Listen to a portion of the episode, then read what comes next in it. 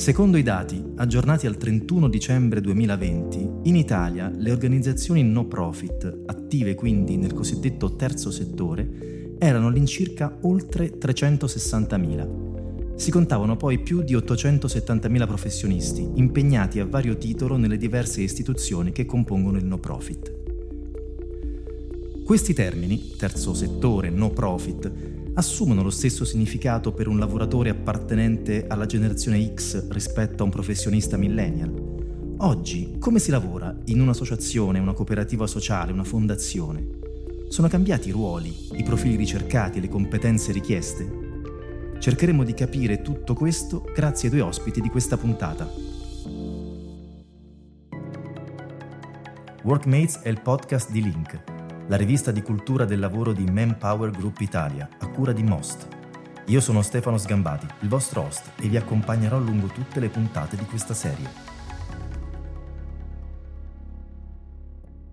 Protagonisti di questo quinto episodio sono Rolando Bricchi, responsabile IT di Emergency dal febbraio 2022, ma impiegato nella ONUS dal 2004, e Beatrice Frascatani, responsabile del Dipartimento Comunicazione di ALDA, Associazione Europea per la Democrazia Locale dal 2023. Allora, ho cominciato ogni puntata di questo podcast chiedendo ai nostri ospiti, insomma, la stessa, la stessa cosa, quindi la porrò anche a voi. In che anno siete nati? Rolando. Sono nato una bella mattina di pre-primavera del 1975. Invece io sono nata a maggio del 1995. Dunque, domandona, sapreste dirmi, senza che appunto ve lo dico io, a che generazione appartenete? Diciamo da Beatrice questa volta. Allora, diciamo che le... è un po' difficile dirlo perché varia molto, però io mi definirei millennial. Io perché lo suggerivate poc'anzi nella descrizione, appartengo alla gener- cosiddetta generazione X, anche se, come dire, mi ci identifico poco, perché questa cosa delle generazioni mi, mi, torna, mi torna poco ecco, forse perché mi sento sempre un pochino, un pochino giovane, un pochino giovane dentro. Adesso vorrei chiedere all'uno e all'altra di eh, descrivere, secondo voi, insomma, secondo la vostra idea che vi siete fatta, più o meno realistica o meno, la generazione dell'altro, quindi Rolando quella di Beatrice e viceversa, secondo i canoni che avete in mente. Rolando. La generazione dell'altro, 1995, eh, ero già, dicevo, abbastanza adulto e quindi è strano, cioè, mi ricordo per esempio i bambini nati nel, nel 95 come, come piccolini. Uh, è un, una, una, stagione anagrafica interessante perché poi uh, ricordo anche che io cominciavo a formarmi nel mio lavoro e, e quindi ho questa idea romantica che poi in qualche modo eh, nel, nel, lavoro di tutti i giorni mi vedo un pochino smentire che le persone che nascevano nel 95 erano automaticamente già pronte a utilizzare qualsiasi dispositivo elettronico che, che, che fosse messo a disposizione. E poi era anche il periodo, ricordo, molto romantico de, del, dei video musicali molto belli, di un certo tipo di musica che mi appartiene molto, quindi sicuramente è una cosa che, che mi piace molto come collocazione e come vita di persone che cominciano a conoscere il mondo. Eh, allora, invece secondo me diciamo che forse la nostra generazione è un po' arrabbiata con la generazione di Rolando Uh, ma semplicemente perché la generazione di Rolando è un po' caratterizzata da, da questa certezza e stabilità che, che, forse non appartiene alla nostra generazione, a quella dei millennial. Um, perché lavorativamente parlando vedo che loro hanno avuto la possibilità di studiare in Italia, di, di, di avere un'istruzione in Italia, invece la nostra generazione è sempre stata improntata uh, all'estero, a guardare un po' all'esterno, per poi sempre avere la, la prospettiva di ritornare in Italia e anche lavorativamente parlando ehm, la, la, generazione di Rolando eh, aveva una carriera, una sorta di escalation gerarchica che comunque appartiene, cioè, è sempre nella stessa azienda, organizzazione, mentre la nostra generazione è molto improntata a, al cambiamento e quindi continuiamo sempre a, a cercare nuove aziende per crescita e per eh, un po' valutazione, per essere appagati a livello lavorativo. molto interessante questa, questa, osservazione improntata soprattutto poi a quello che, che dobbiamo raccontare, quindi il tema lavorativo. Uh, effettivamente uh, ricordo che uh, nella, mia, nella, mia, crescita, nel contatto che avevo poi col mondo del lavoro raccontato soprattutto dai miei genitori, da chi mi circondava, c'era questa idea del posto fisso, del posto in banca, del posto nella grande azienda, che, dentro cui entravi e portavi avanti per, uh, per tutta la vita. Devo dire che da, da, dal mio punto di osservazione questa cosa comunque cambia anche nella nostra generazione, nel senso che poi eh, soprattutto nel lavoro che faccio, che richiede un certo tipo di, di, forma mentale, un certo tipo di approccio alle competenze, un certo tipo di aggiornamento, poi non è esattamente così tutto semplice.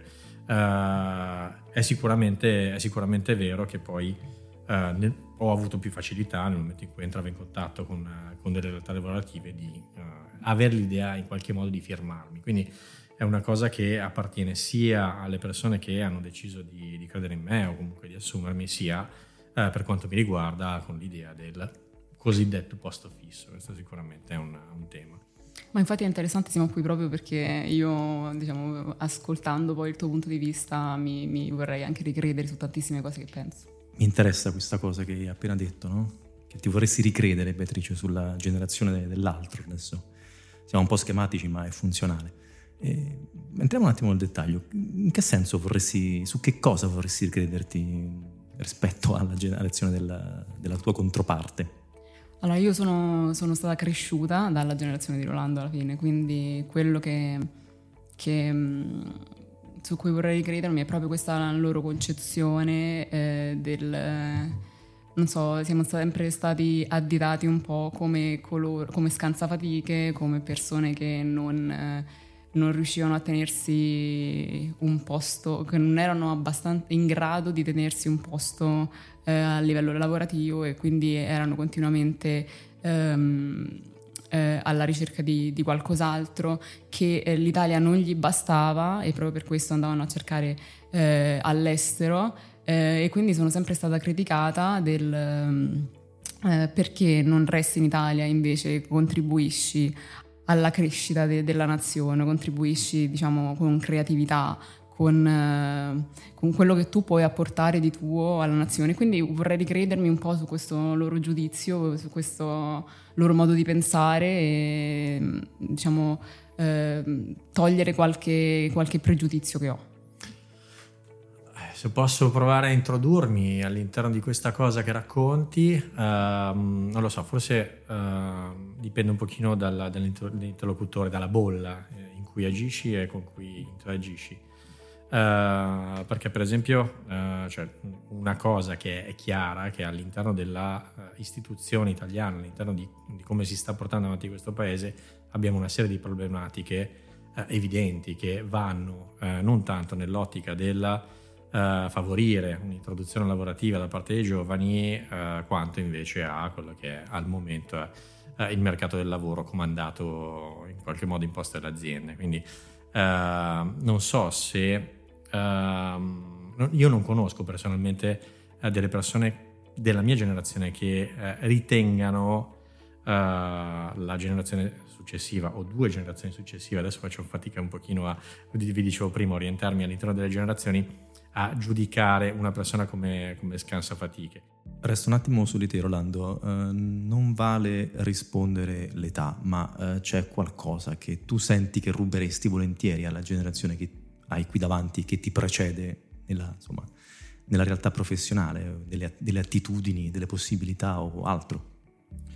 Ma paradossalmente eh, questa idea di guardare all'estero con, uh, con, più interesse, perché è forzato, d'accordo, però di guardare all'estero è una cosa che uh, sinceramente mi è appartenuta uh, sempre poco, un po' perché Uh, ho la fortuna di vivere in una città che tutto sommato amo e quindi che non mi ha fatto mai guardare davvero all'estero, un po' per, per fortuna, perché il, il, mio percorso lavorativo mi ha, mi ha permesso e anche mi ha, incentivato a rimanere, perché le cose che ho fatto tutto sommato mi sono sempre piaciute, uh, però l'idea di, di, trascorrere un po' di tempo fuori da una situazione che per me diventa sempre più preoccupante, pesante, soprattutto guardando alle generazioni che poi stanno anche oltre a te nella, nella situazione del panorama italiano, ecco, questa cosa qua mi manca, non mi dispiacerebbe, eh, però io comincio a diventare un pochino anzianotto nell'idea, nell'idea di, guardare, di guardare fuori, quindi da un certo punto di vista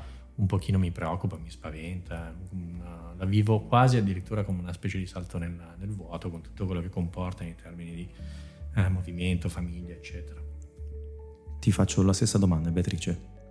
Allora, ci sono due cose che io invidio un po' alla generazione di Rolando. Una è la loro capacità di adattamento e questo lo, lo dico parlando per esempio in termini tecnologici. Lui prima menzionava il fatto di eh, delle tecnologie del digitale. Effettivamente la loro generazione è una generazione che si è dovuta adattare al digitale mentre noi siamo nati nel digitale e questo forse è stato una, diciamo, un, un punto a nostro vantaggio e quindi la loro capacità di adattamento eh, è qualcosa che io ammiro. Ma non solo, diciamo che eh, non essendo appunto cresciuti con i social media, con questa sorta di eh, basso livello di concentrazione, eh, la generazione di Rolando è anche molto più perfezionista della nostra e quindi quello che io invidio alla sua generazione è proprio questo fe- perfezionismo, questa voglia di fare le cose eh, nel modo giusto e nel guardare tutti i dettagli che forse noi non abbiamo perché proprio nati in un mondo in cui ehm, il, il, focus si perde, la concentrazione un po' si perde grazie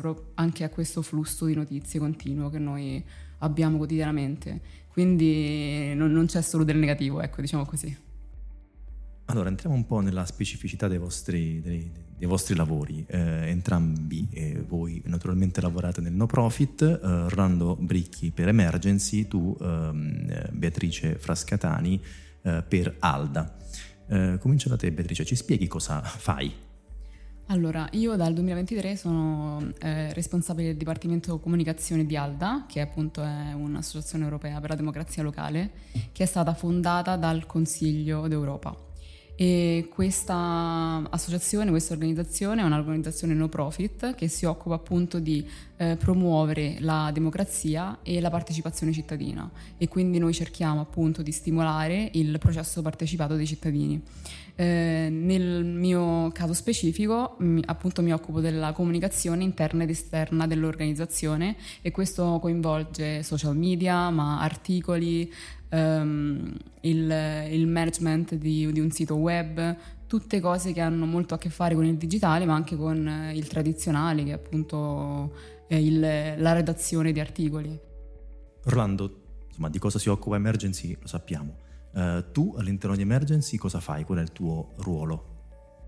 Ma io sono entrato qualche anno fa in organizzazione, mi sono tagliato lo stipendio di già da, da consulente tecnologico per, per medie e grandi aziende, ho cominciato come, come, sistemista che curava un'organizzazione che all'epoca nel 2004 era un'organizzazione con dei numeri un pochino più piccolini, era di stampo diciamo familiare e adesso l'organizzazione è cresciuta molto, uh, siamo 2500 in tutto il mondo in paesi tendenzialmente non esattamente semplici in cui, eh, in cui lavorare. Nello specifico, eh, da, da, qualche tempo coordino e dirigo il Dipartimento IT, ovvero il dipartimento che si occupa di eh, far funzionare le tecnologie dell'organizzazione, eh, che oramai nel mondo moderno poi di fatto sono in qualche modo il motore della comunicazione, dei processi del, dell'organizzazione stessa. E questo è quello che faccio. Vi faccio una domandona. Cosa vi ha spinti a fare il lavoro che fate, Beatrice? Allora, io lavoravo prima come consulente di comunicazione all'estero, a Bruxelles, e quello che, che, forse caratterizza un po' la nostra generazione, la, la, generazione dei millennial, ma anche la generazione dopo, è proprio quella di voler vedere un cambiamento, di sapere che stai facendo qualcosa che, che, che può essere considerato come un qualcosa di buono. Quindi non ero contenta del, del mio lavoro precedente e per questo ho cercato ehm, un'organizzazione che appunto facesse qualcosa di buono. Credo nella democrazia, credo nell'Unione Europea, credo in tutto ciò che Alda ehm, eh, trasmette o comunque fa eh, quotidianamente.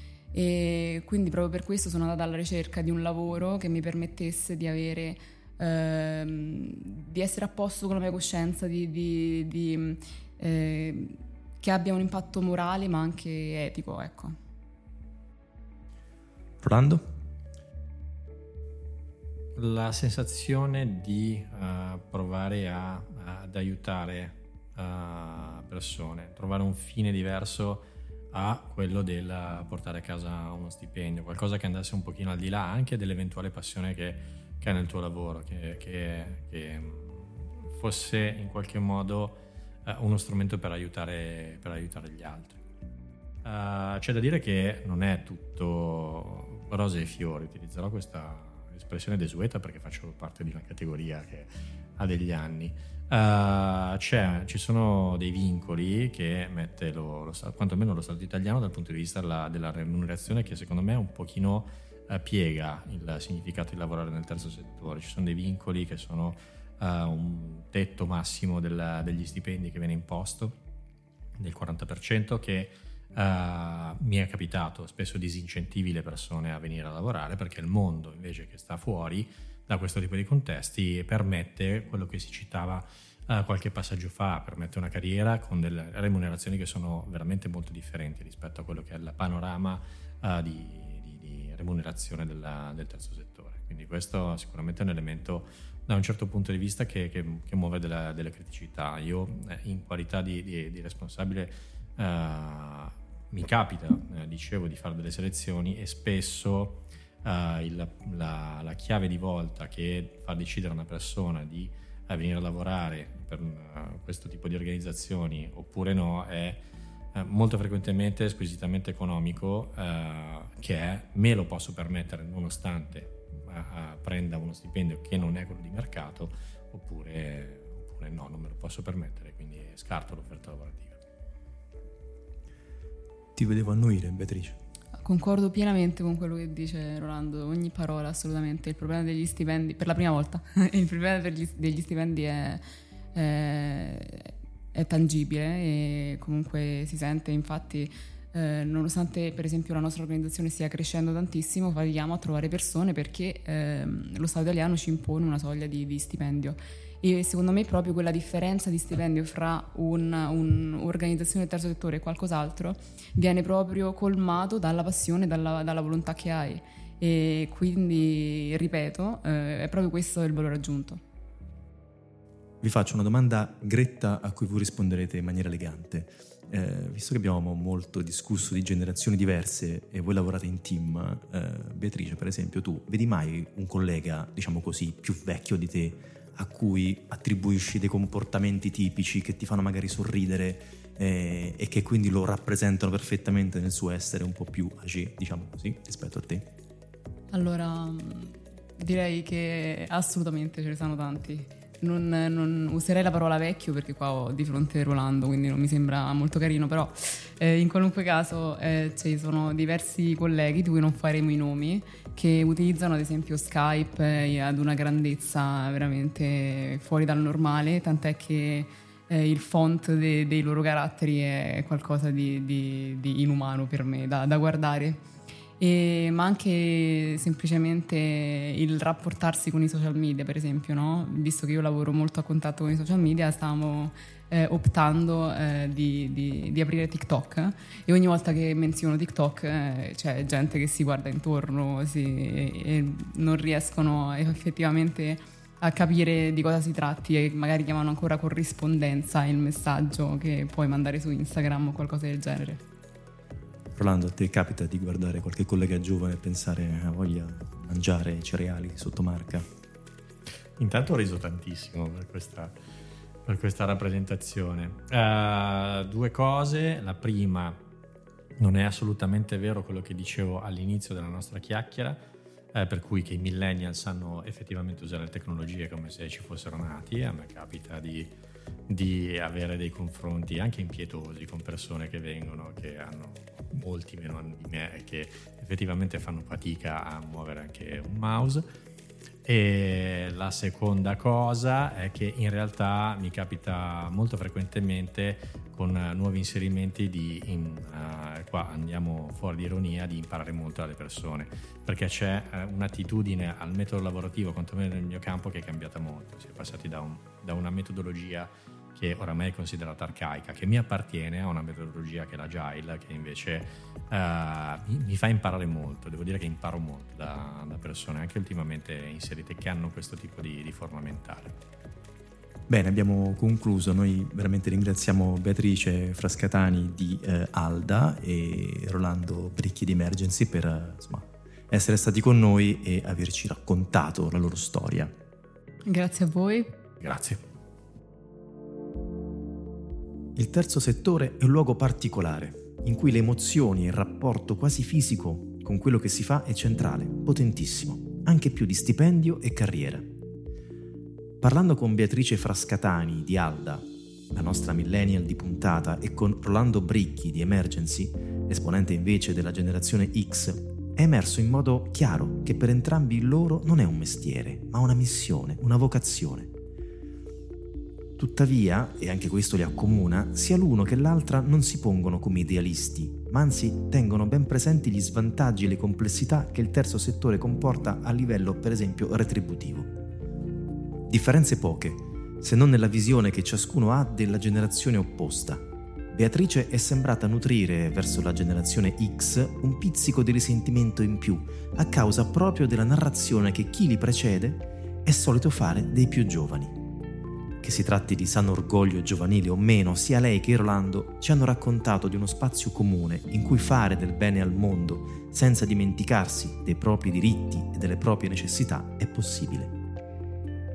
Un'altra conferma che le differenze generazionali nel mondo del lavoro esistono, ma non rappresentano un ostacolo alla convivenza né alla collaborazione reciproca. Workmates è un podcast di Link la rivista di Manpower Group Italia. La produzione è di Most, l'agenzia creativa di studio editoriale.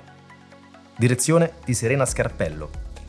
Scrittura di Benedetta Albiero e Stefano Sgambati. Post-produzione e montaggio di Endrit Mohametai. Le fonti dei contributi audio sono indicate nella sinossi.